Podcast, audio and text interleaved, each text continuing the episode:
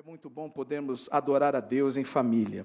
Eu queria que nós abríssemos no Evangelho de João, no capítulo 2. E é algo muito do coração. É, eu estou ficando mais velho, então eu já não estou mais com aquele negócio de esboço.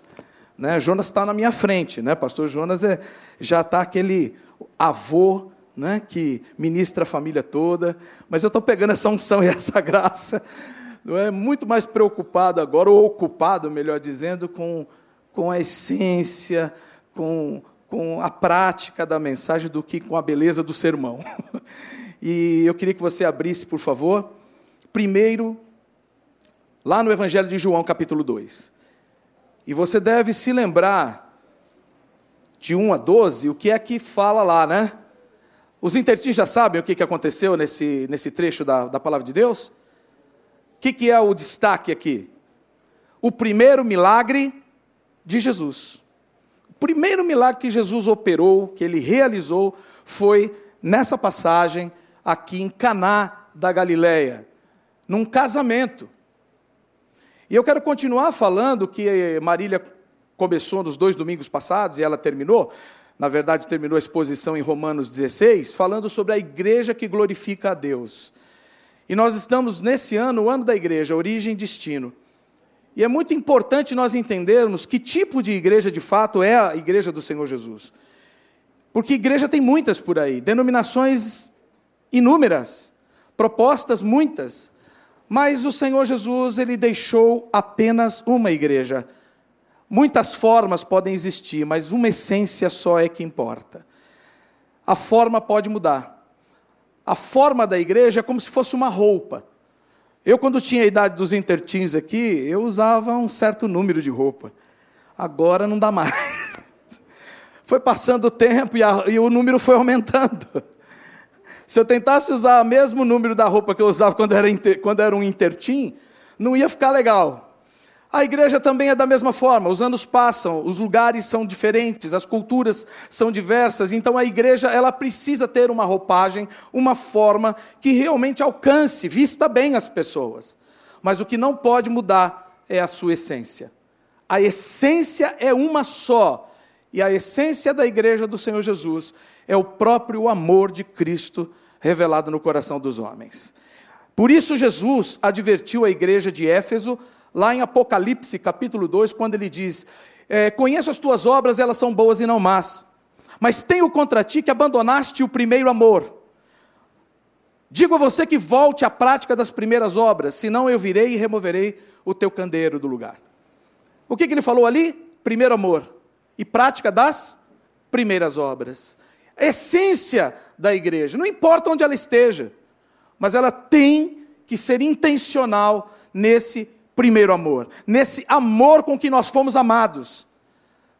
1 João capítulo 3, verso 16 diz: Nisto consiste o amor, que Jesus Cristo deu a vida por nós, e nós devemos dar a vida pelos nossos irmãos. Olha para o lado aí, veja aí se você conhece a pessoa que está do seu lado, por favor. Se você não conhece, pergunte o nome dela, por gentileza. E até aproveite a oportunidade para se apresentar. Sabe por que você está sendo chamado?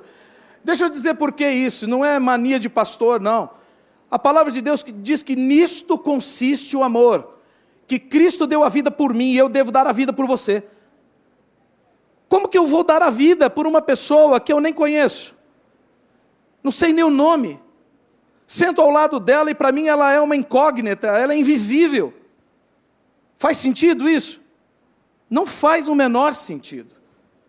Portanto, eu preciso mesmo ser intencional nesse amor incondicional, não importa a cor que você tem, não importa o status que você tenha, não importa a profissão que você exerça, não importa o seu salário, sua conta bancária, não interessa, interessa que você, como eu, sou um objeto do amor incondicional de Deus. Sou amado, tenho sido amado e fui vocacionado para amar.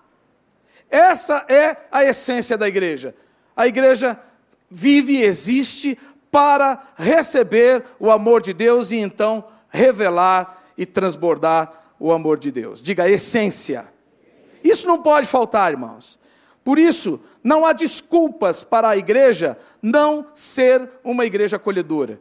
Ela tem que ser uma igreja acolhedora. E acolher a todos. Acolher a todos. O mais estranho possível, aquela pessoa mais estranha possível. Nós devemos amá-la e recebê-la como Cristo a recebe. Jesus deu a vida por todos nós, por todos nós, e diz que por tamanho amor ele fez isso. Quem somos nós para rejeitar alguém? Quem somos nós para dizer, não, essa pessoa não é legal, ela não vai fazer parte do nosso time, ela não vai fazer parte da nossa turma? Quem somos nós para excluir alguém?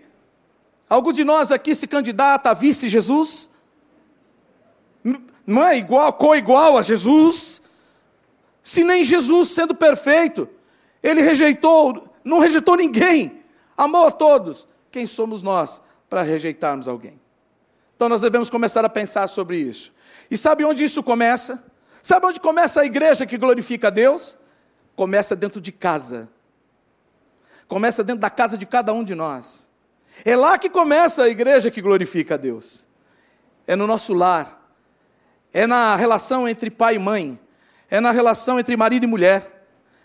É daí que os nossos filhos, as próximas gerações, aprendem de fato quem é Deus, o Deus que os seus pais servem, como eles adoram esse Deus, qual é o ponto que eles têm, até onde o temor a Deus está no coração de seus pais. Se a palavra de Deus é verdade para os seus pais mesmo ou não. Se a vida de Cristo transborda todo dia na, na, na, vida dos seus pais. Ou seja, é dentro de casa que tudo começa. Essa igreja que glorifica a Deus, essa igreja que foi dita na semana passada, nos dois domingos passados, que é uma igreja afetuosa, que é uma igreja que recebe bem, que é uma igreja que realmente tem história, é uma igreja que se importa, enfim, tudo isso nós vamos ver agora provado numa passagem de João capítulo 2. Amém? Acompanha comigo. Três dias depois, houve um casamento em Caná da Galileia. E a mãe de Jesus estava ali. Jesus também foi convidado com os seus discípulos para o casamento. Tendo acabado o vinho, a mãe de Jesus lhe disse: Eles não têm mais vinho. Mas Jesus respondeu: Por que a senhora está me dizendo isso? Ainda não é chegada a minha hora. Então ela falou aos serventes: façam tudo o que ele disser. Repitamos isso juntos? Façam tudo o que ele disser. Estavam ali seis potes de pedra que os judeus usavam para as purificações, e em cada um cabiam cerca de cem litros. Jesus lhes disse: Encham de água esses potes. Repita comigo: encham de água esses potes. E eles o encheram totalmente, então lhes disse: Agora tirem um pouco e levem ao responsável pela festa. Eles o fizeram. Quando o responsável pela festa provou a água transformada em vinho, ele não sabia de onde tinha vindo, por mais que os serventes que haviam tirado a água soubessem. Chamou o noivo e lhe disse: todos costumam servir primeiro o vinho bom, e quando já beberam muito, servem o vinho inferior. Você, porém, guardou o melhor vinho até agora. Assim, em Caná da Galileia, Jesus deu início a seus sinais. Ele manifestou a sua glória e os seus discípulos creram nele. Depois disso, ele foi a Cafarnaum com sua mãe, seus irmãos e seus discípulos e ficaram ali não muitos dias. Amém, queridos? Um casamento, uma família, uma família começando, uma família nova sendo inaugurada. Quantos aqui são noivos? Estão noivos? Deixa eu ver aqui. Denuncie-se, por favor. Rafael, olha direito para ver se eles passaram pelo curso de noivos. Quantos casados temos aqui, gente? Levante sua mão. Diga aí, glória a Deus, aleluia. Deus teve misericórdia de mim. Graças a Deus. Quantos querem casar e ainda não estão noivos nem namorando? Levante a mão. Diga: Eu quero muito, Senhor. Ouve o meu clamor. Queridos, essa igreja que glorifica a Deus é uma igreja que vive assim como o relacionamento de marido e mulher, biblicamente falando. Abra lá em Efésios capítulo 5 e eu vou dizer para você que nível de relacionamento é esse que deve existir dentro da igreja. Lá, começando até no lar, porque a referência que nos dá em tudo a palavra de Deus para uma igreja saudável é o lar. Nós vamos ver isso aqui. Efésios capítulo 5, por favor. Ô, ô Intertins, estão comigo aí? Amém ou não? Tá tudo certo aí? Então tá bom, mais ou menos. Fala mais devagar, fala mais rápido. Fala direito, fala mais difícil, fala mais fácil. Já não tenho filhos assim há muito tempo, os meus estão 27, 30 anos, 27 anos, né?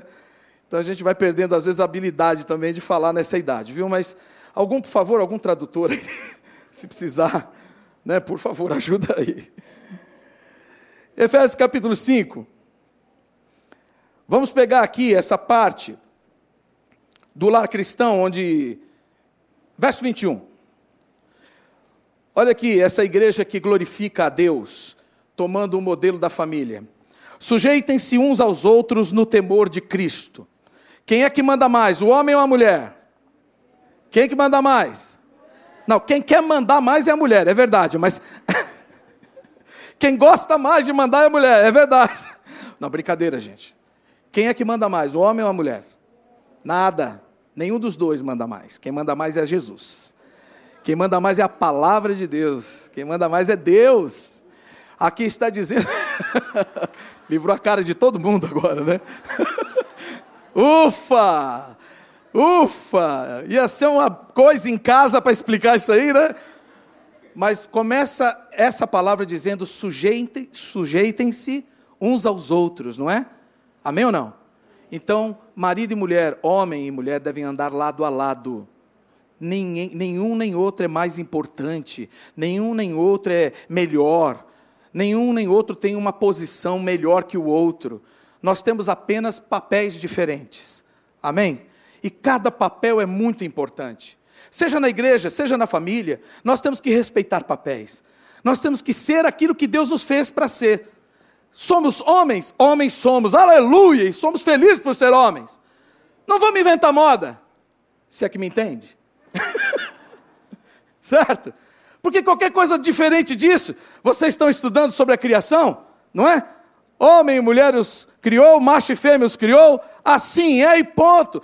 O resto é moda. O resto é mania. O resto é. Deixa para lá. né?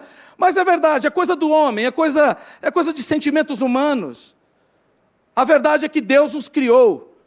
E a imagem e semelhança dele, ele nos criou, para a glória dele, ele nos criou. E só tem um jeito de glorificar a Deus: ser aquilo que Deus nos fez para ser. Ser quem ele nos fez para ser. Senão Deus não será glorificado em nós. Se Deus te fez homem, e esse homem, ele se torna marido. Esse papel de marido precisa ser bem exercido. Se misturar o papel de marido com o papel de esposa, vai dar uma bagunça dentro de casa. É ou não é verdade? Não significa que o marido não possa ajudar a esposa. Não significa que a esposa não possa ajudar o marido fazendo tarefas. Eu não estou falando de tarefas. Tarefa todos nós podemos fazer. E, aliás, as mulheres, desculpem, agora tem que falar, elas são melhores que nós em muitas coisas. Viu? Sabe por quê? Porque a gente fica assim, amanhã eu faço.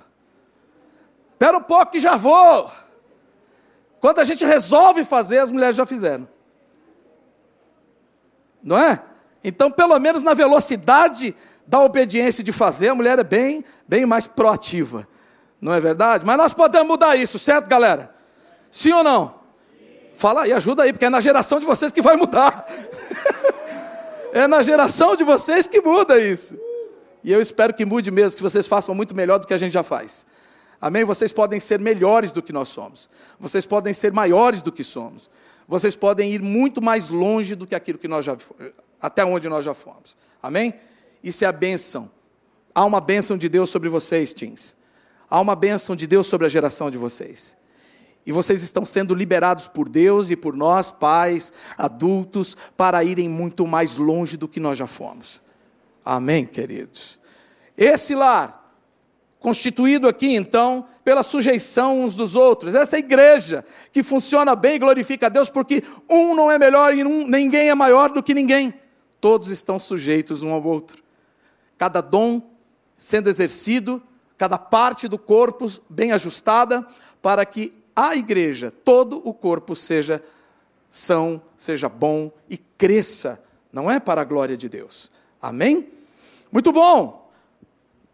Continuando aqui, esposas, que cada uma de vocês se sujeite a seu próprio marido como ao Senhor, porque o marido é o cabeça da esposa, como também Cristo é o cabeça da igreja. Papéis aqui. Aqui não está dizendo que o marido pensa pela esposa. Aqui está dizendo que ele tem um papel de governo importante, prioritário. Tem esse negócio de sim, bem, você que sabe, amor.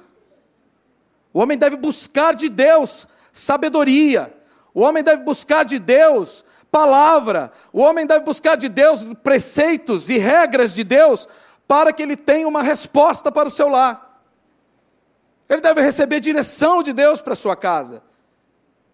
Isso não quer dizer que o homem não fique em dúvida. Isso não quer dizer que o homem não tenha, toda hora tenha resposta para tudo. Mas, no mínimo, a resposta de um homem para sua casa deve ser amor. Eu não sei responder isso agora, mas eu vou buscar o Senhor eu vou buscar a palavra de Deus, eu vou buscar meus irmãos mais, mais vividos, mais experientes, eu vou falar com o pastor, eu vou pedir ajuda, amor, eu vou pedir conselhos, eu vou buscar onde tem sabedoria, eu vou buscar onde existe a resposta, e não ficar sozinho, e não ficar buscando conselhos eh, em roda de ímpios, e não buscar conselho no mundo.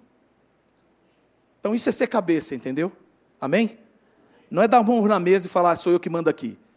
Não é isso, não. É exercer o seu papel para a glória de Deus, o brilho de Deus, ser visto na face do homem, na face do marido, na face do pai. Falar, esse é um bom conselho. Eu confio nessa palavra, essa é uma boa palavra. Eu tenho segurança em seguir, em seguir esse conselho. Pode ter certeza que quando a palavra de Deus sai da boca de um homem, de uma mulher, há segurança, há poder, há graça e há toda a ação do Espírito Santo para operar aquela verdade, para operar o que a palavra de Deus diz. Pode ter certeza disso. Agora, quando a gente fica inventando moda e buscando coisas do homem, coisas, de, coisas nossas, então há dúvida. Então tudo é relativo. A palavra de Deus não é relativa. A palavra de Deus é absoluta.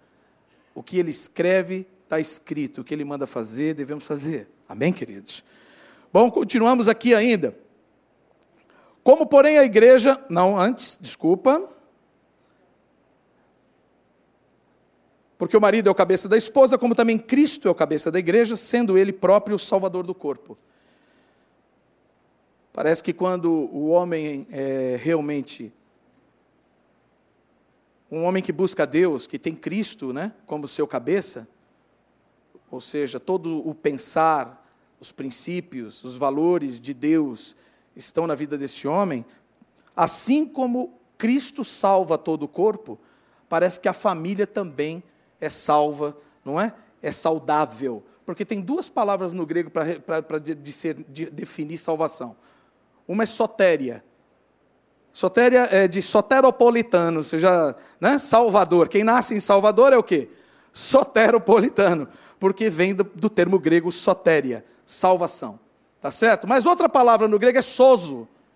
E essa palavra sozo, também traduzida como salvação, está ligada àquela salvação de cura, tirar a pessoa de uma enfermidade, de um estado mal. Entendeu, gente? Então, o marido que busca Deus, esse marido, esse homem que tem o Senhor na sua cabeça, ele também salva a sua família, no sentido de que ele faz a sua casa saudável, ele faz esse lar saudável, porque ele traz a graça, a sabedoria e o governo de Deus para esse lar. Continuando aqui, verso 24. Como, porém, a igreja está sujeita a Cristo, assim também a esposa se, sujeita em, se sujeite em tudo ao seu próprio marido. Se sujeite em tudo. E aqui entra a questão da submissão. Você sabe que uma das maiores lições ou escolas para exercício da autoridade e liderança é aprender a obedecer, é aprender a trabalhar em equipe, quando se fala sujeitar, é trabalhar junto, é trabalhar em equipe, e é ajudar o outro a cumprir o seu papel. Eu tenho dito sempre, não sei quantos já me ouviram falar, a respeito da submissão. Eu vejo a questão da submissão da mulher, e irmãs, essa geração aqui precisa ver isso acontecendo dentro de casa.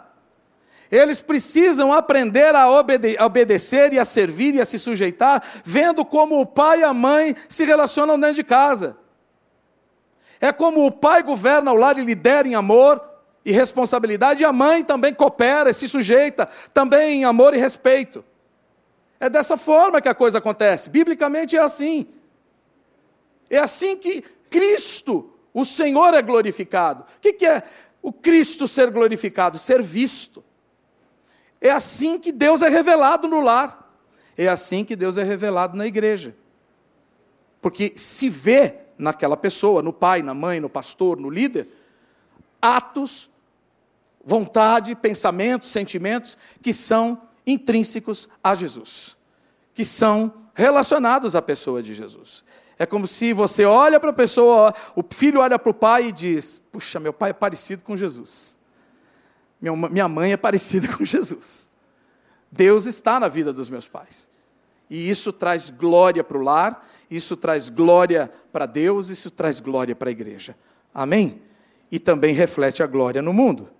Então não é uma questão de quem é melhor, quem faz melhor, de quem, tá em, quem está acima, quem está abaixo. Não é uma questão disso, é uma questão de cada um no seu papel. E vou dizer mais: a submissão da mulher, ela entra numa questão. Ouça aqui as moças, por favor, as, as candidatas aqui, certo? Nós vivemos um mundo feminista. É tudo ismo, ista, isso tudo é doente, doença. Porque ismo, it, é tudo inflamação. tá certo? Não é não? Bronquite.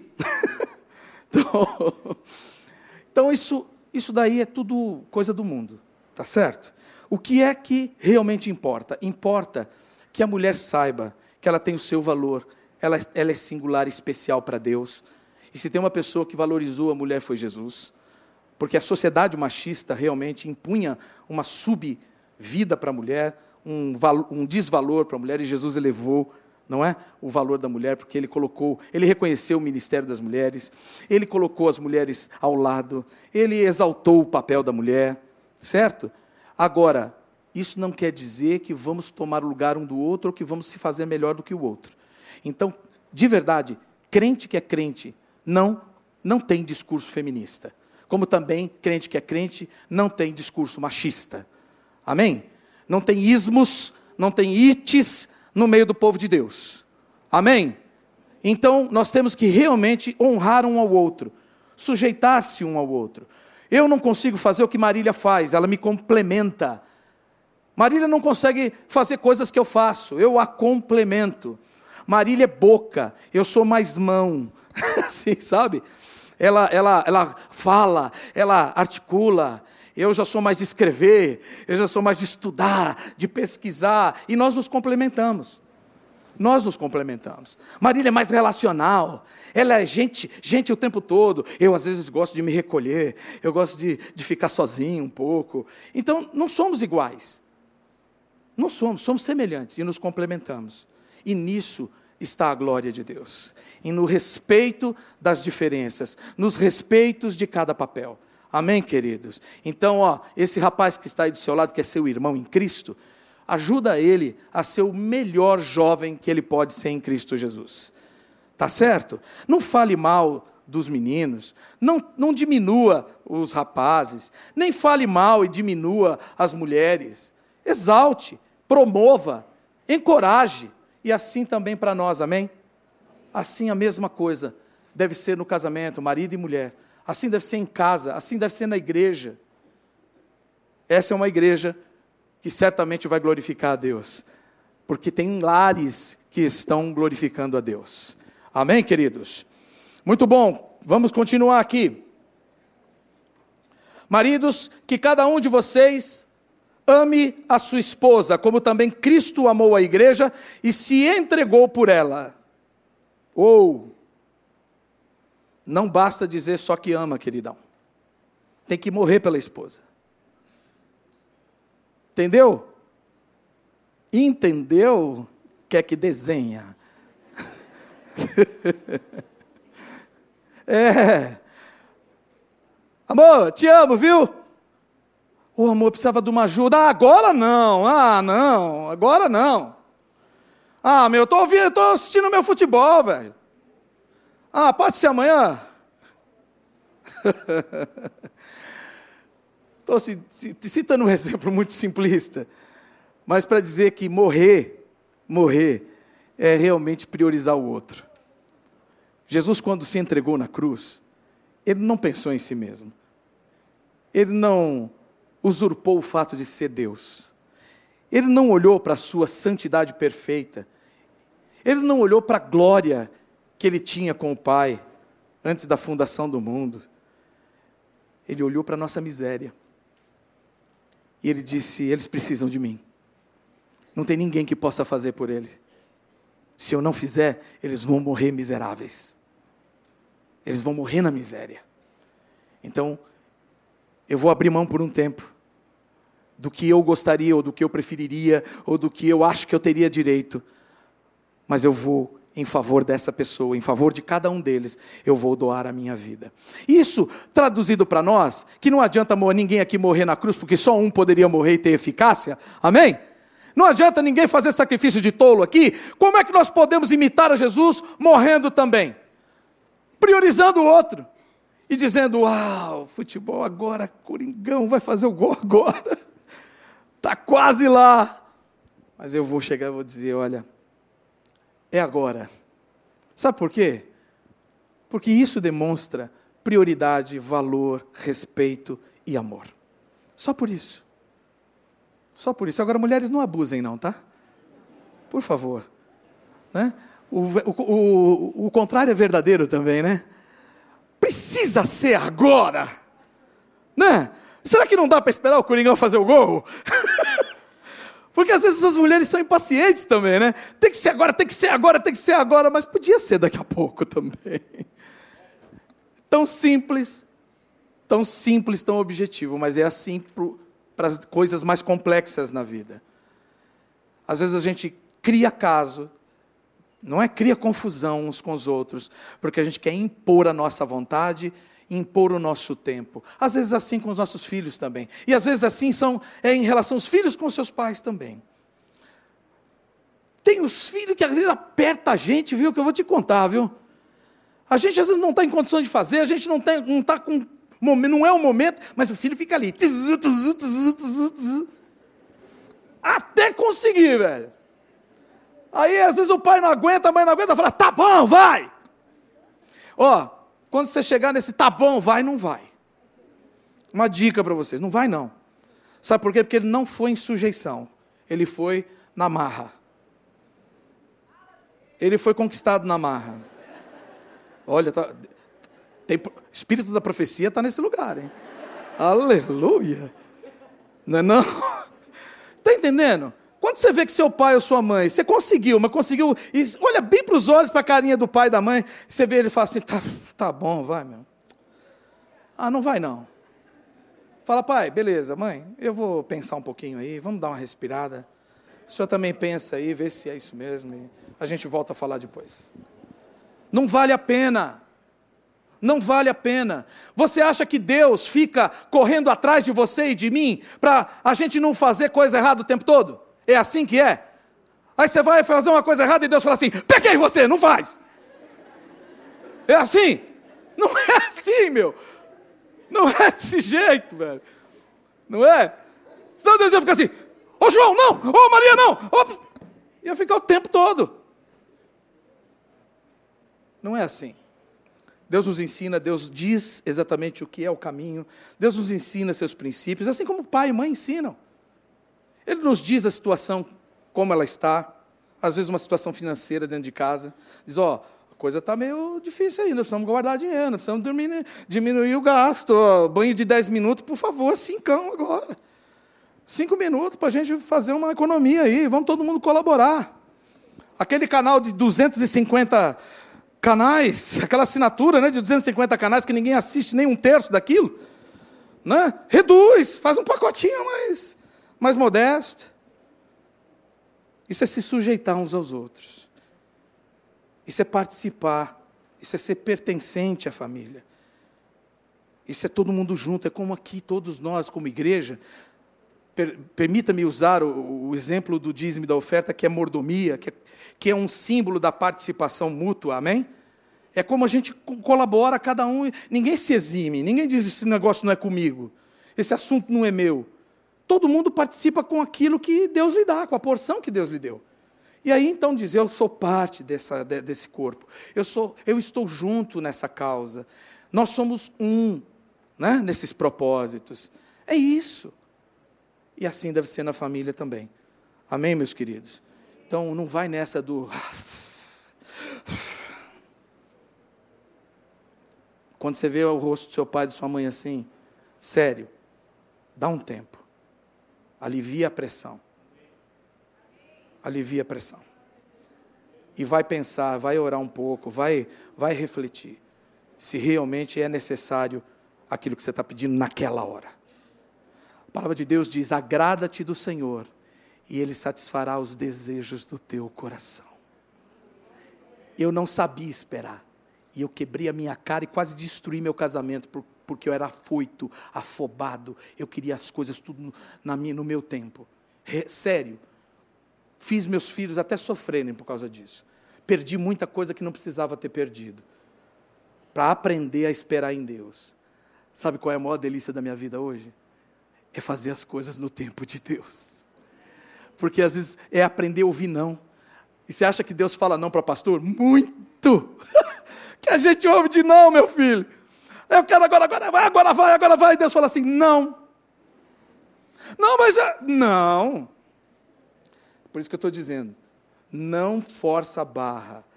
É a pior coisa a gente forçar a barra com Deus, forçar a barra com os pais.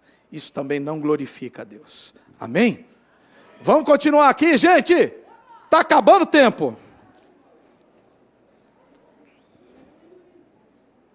Olha assim o propósito disso, disso tudo. Lembra que nós estamos falando aqui, uma igreja que glorifica a Deus começa dentro de casa? Amém? Ela começa no lar. Olha que coisa linda agora. Olha isso aqui, olha o resultado. Maridos, que cada um de vocês ame a sua esposa, como também Cristo amou a igreja e se entregou por ela, para que a santificasse, tendo-a purificado por meio da lavagem de água pela palavra. Pela palavra para a apresentar a si mesma como igreja gloriosa. Ó glória aí, ó. Igreja gloriosa, sem mancha, nem ruga, nem coisa semelhante, porém santa e sem defeito. Aleluia! Está falando da igreja aqui. Sim ou não? Ué, mas não estava falando de marido e mulher? Que conversa doida é essa? Que Paulo está falando do casamento, depois fala da igreja, depois fala do casamento. Que, que coisa é essa? É porque o casamento, a família, é o lugar que Deus escolheu para que a glória dele seja refletida, e a igreja é apenas a união das famílias que glorificam a Deus. O que a gente vem fazer aqui é ser comum, comunidade. A gente vem aqui para fortalecer uns aos outros no mesmo pensamento. A gente vem aqui para fortalecer uns aos outros na mesma fé. A gente vem aqui para que um veja no outro o mesmo Cristo, o mesmo Senhor e Salvador do corpo. Quando a gente está desanimado, quando a gente está fraco, quando a gente está com os pensamentos meio doidos na cabeça, porque a gente ouviu lá na escola algumas coisas lá, fala assim, Adão tinha umbigo, não tinha, sei lá, como é que é esse negócio aí? Qualquer coisa estranha, que não bate com aquilo que a gente tem aprendido em casa e na igreja. Aí a gente vem para a igreja e pergunta, oh, lá na sua escola como é que está? Lá, lá também está falando, velho, que lá agora você pode nascer gato, cachorro, girafa, você pode ser o que você quiser na vida astronauta, marciano, ET, pode escolher à vontade. Aí você vem, volta para casa, pai, mãe, como é que é isso aí? E pai e mãe está firmado na palavra. Não é esse papo de, ai filho, seja o que você quiser, basta que você seja feliz. Que papo é esse, velho? A gente só pode ser feliz se a gente realmente está em Cristo. A gente só pode ser completo se realmente Cristo habitar em nós. Aliás, deixa eu falar para vocês, hein? Não vai me casar aí, quando for casar, quando for arrumar alguém, não fica nesse papo de alma gêmea, não, hein? Tá certo? Ai, encontrei minha alma gêmea. Oh, Deus te fez singular, não tem ninguém gêmeo com você. É, Deus criou cada um, cada um. Tem esse papo de alma gêmea. A tampa da minha panela. Não sei como é que a moçada fala isso hoje, mas.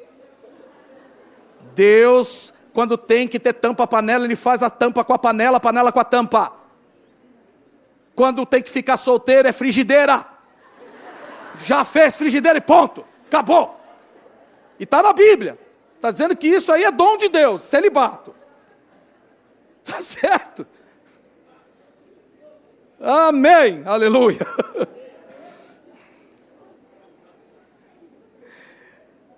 Olha isso aqui. Assim também o marido deve amar a sua esposa como ama o próprio corpo. Uh! Porque ninguém jamais odiou o seu próprio corpo. Ao contrário, o alimenta e cuida dele, como também Cristo faz com a igreja. Porque somos membros do seu corpo. O corpo é de quem? De Cristo. Quem é a cabeça? Jesus. Eis porque o homem deixará o seu pai e a sua mãe e se unirá à sua mulher, tornando-se os dois uma só carne. Está explicado por que se casa. Se você não casar com esse propósito, fica quieto. Fica sossegado. Fica suave. Tá certo? Não inventa moda. Está aqui dito, por esta razão. Olha quanta coisa aqui envolvida: sujeição, respeito, amor, entrega, cumplicidade. E se não for para isso, é melhor ficar sozinho. E vai ter dia que você vai brigar com você mesmo, mas tudo bem, não dá para divorciar de você mesmo. Entendeu? Tem dia que você vai ter que falar assim: é, eu estou insuportável hoje mesmo. Se Deus quiser, amanhã estarei melhor. Grande é esse mistério. Mas eu me refiro a Cristo e à igreja. No entanto, também quanto a vocês, que cada um ame a própria esposa como a si mesmo e que a esposa respeite o seu marido. Diga amor e respeito. Amor e respeito. Quando há amor e respeito no lar, na igreja, nos relacionamentos humanos, Deus, ele é glorificado. Eu queria que você então ficasse em pé agora. Nós vamos orar por esse lar. Nós vamos orar por esse Jesus que é cabeça do corpo, que é cabeça da igreja. Nós vamos orar por esse Jesus que reconcilia as pessoas, que aproxima corações. Por esse Jesus que, quando entra na vida de um ser humano, ele transforma o ser humano de pecador em verdadeiro adorador.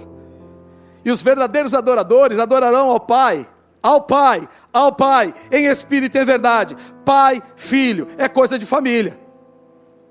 Os verdadeiros adoradores não são religiosos. Os verdadeiros adoradores são filhos.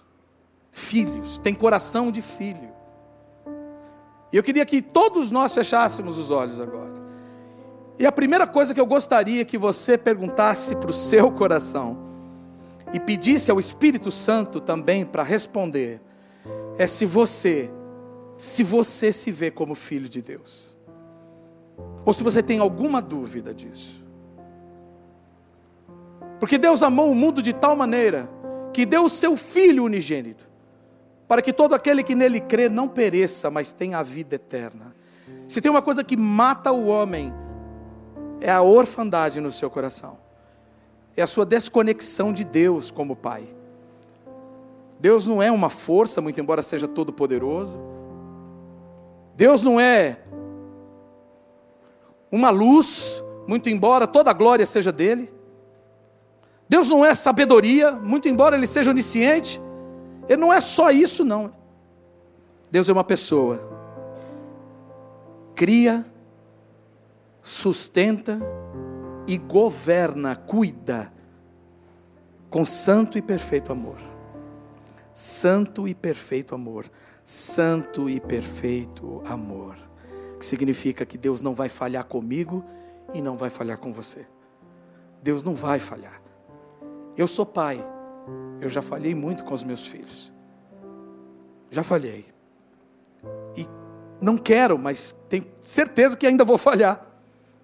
Em algum momento eu vou acabar falhando, porque eu sou limitado. Agora, Deus é um pai que nunca falha. Deus é o pai, modelo para todo pai na terra. É por isso que a Bíblia diz que o homem deve buscar Cristo como cabeça.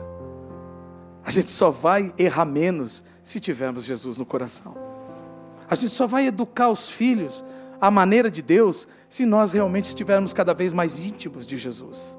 Quanto mais ele for o meu cabeça, ou seja, quanto mais os meus pensamentos forem alinhados aos dele, mais eu vou poder refletir a paternidade de Deus para os meus filhos. É assim que é. Eu queria que você orasse agora. E que você se apropriasse dessa verdade. Que você pudesse dizer para si mesmo: Eu sou filho de Deus. Porque eu creio em Jesus. Eu creio em Jesus. Eu creio que Ele é o Filho de Deus, que veio para me ensinar a ser filho também. Ele veio para levar os meus pecados sobre ele. Porque os meus pecados me faziam escravo e não filho. E por causa de Jesus ter levado os meus pecados na cruz, eu fui feito filho, eu fui adotado na família de Deus. Deus me recebe não como um escravo liberto, Deus me recebe como filho, como herdeiro das suas riquezas, das suas promessas. Ele me fez filho como Jesus, semelhante, debaixo da mesma glória, debaixo da mesma graça. Ele me perdoou e me reaproximou. Eu que estava longe por causa dos meus pecados, fui perdoado e me aproximei de Deus, o meu Pai. Sou filho de Deus. Eu não sou órfão. Eu não estou por aí perdido na vida, não. Deus me ama. Deus me chama de filho. Se você tem isso no seu coração, e se você não tinha, mas ganhou essa compreensão agora, eu queria que você orasse comigo junto, repetindo a oração.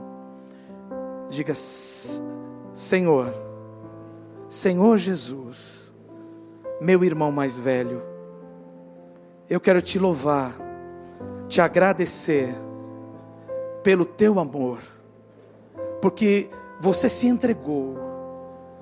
Diga, o Senhor se entregou em meu lugar. Não havia pecado em ti, nunca houve, jamais haverá. Mas o Senhor se fez pecado por mim. Lançado naquela cruz, o Senhor intercedeu por mim e disse: Pai, perdoa os pecados dele, porque ele não sabe o que está fazendo. Senhor, por tua causa, por causa da tua palavra, por causa do teu espírito que habita em mim, eu que não sabia o mal que fazia, agora eu sei, eu tenho consciência de pecado e é por isso que eu te peço perdão. Sabendo que o Senhor perdoou os meus pecados de ontem, perdoa os de hoje e perdoará os de amanhã também. Eu tenho certeza que eu sou salvo para sempre. Que o Senhor nunca vai olhar para mim de outro jeito. Nunca me desprezará. Nunca me abandonará porque só tem um jeito de o Senhor olhar para mim. O Senhor me vê como filho e me chama pelo nome. E assim como Israel, o Senhor escreveu meu nome nas palmas de tua mão. E o meu nome é lembrado pelo Senhor de dia e de noite, todos os dias da minha vida. Eu estou protegido por ti, eu sou guardado pela tua misericórdia, eu sou liberto pela tua graça, e eu vencerei todos os dias, porque, como herdeiro, as tuas promessas se realizarão em minha vida, uma a uma, no seu tempo, e eu, como filho, vou te obedecer e andar com o Senhor todos os dias da minha vida. Eu não vou desviar, nem para a direita nem para a esquerda, por mais difícil que seja isso, Senhor, por mais que o mundo me rejeite, por mais que meus amigos do mundo digam que isso não é bom, eu vou confiar em Ti, eu vou me sujeitar a Ti, e serei um com a Sua igreja, porque é no céu que eu vou morar. Eu sou cidadão do céu. Eu já não sou mais só brasileiro. Eu sou cidadão do céu.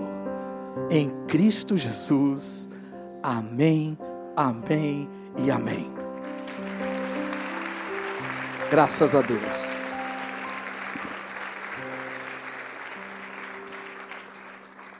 Se eu fosse você, eu não saía daqui sem orar entregando a sua vida a Jesus. Diga, Senhor, entra no meu coração, transforma a minha vida. Eu não quero mais andar por aí como filho sem pai. Eu quero a tua glória dentro da minha vida, eu quero a tua glória dentro do meu lar. Eu quero a tua glória, glória para mim e para as próximas gerações. Eu quero ser um luzeiro, assim como o Senhor me vocacionou para ser. Aceite a Jesus. Não é a religião cristã, não. É Jesus. Ponha Jesus na tua vida, ponha Jesus no teu coração. Entregue a sua vida, seus pensamentos, seus sentimentos a Ele. Aprenda com Ele. Ainda que você caia e erre muitas vezes, levante-se, peça perdão e continue caminhando com Ele. Eu não vou chamar você na frente. Mas você pode procurar qualquer um de nós. Você pode dar seu nome e dizer assim: Eu entreguei minha vida a Jesus. E eu quero ser ajudado para continuar nessa caminhada da fé. Qualquer um de nós aqui, pastores ou lá fora, os diáconos, pode anotar seu nome seu telefone e a gente vai entrar em contato com você. Eu tenho certeza que Deus vai receber da mesma maneira. Dê a mão ao seu irmão, por favor. Vamos juntar os corredores, vamos dar a mão para essa, essa moçada legal aí. Essa moçada, nota 10. Muito feliz de ter vocês aqui, de verdade. Honrado, de verdade, da gente poder compartilhar o Evangelho juntos. Que Deus abençoe vocês e cubra vocês de, de bênção, de sabedoria, de graça, porque eu sei que os dias estão difíceis. Se eles já eram difíceis na minha época, na época de vocês estão mais difíceis ainda. O pecado só está aumentando, não está diminuindo. Então que o Senhor guarde vocês. Que vocês se guardem também. Que vocês se protejam andem juntos, protejam um ao outro, ajudem-se, fortaleçam um ao outro na fé. E vocês, pais, por favor, é assim que a gente tem que andar. É desse jeito aqui, gente, que a gente tem que andar. Os dias são maus e eles não vão melhorar. A iniquidade só vai aumentar. E nós precisamos ser essa igreja que glorifica a Deus, que compartilha do mesmo, da mesma palavra, dos mesmos princípios, dos mesmos valores e ajudando uns aos outros. Ah, meu Deus, mas será que é assim mesmo? É assim mesmo, é assim que Deus disse, é assim que nós temos que fazer. Isso é confirmar o irmão. Foi isso que Deus, o Senhor Jesus, falou para Pedro: quando você se converter, Pedro, confirma teus irmãos, ajuda eles permanecerem na fé, no caminho. Que essa seja uma semana de uma caminhada gloriosa com Deus. Que nós nos ajudemos uns aos outros no PG, que nós nos ajudemos uns aos outros no, na formação espiritual, aonde nós nos encontrarmos, que nós nos ajudemos a ficar firmes na fé. Que o amor de Deus o Pai, a graça do nosso Senhor Jesus Cristo Filho, a comunhão e as consolações do Santo Espírito de Deus sejam com você, família do Senhor, hoje e todos os dias até a volta de Cristo. Deus te abençoe, querido. Vai lá e brilha a luz de Cristo na sua casa.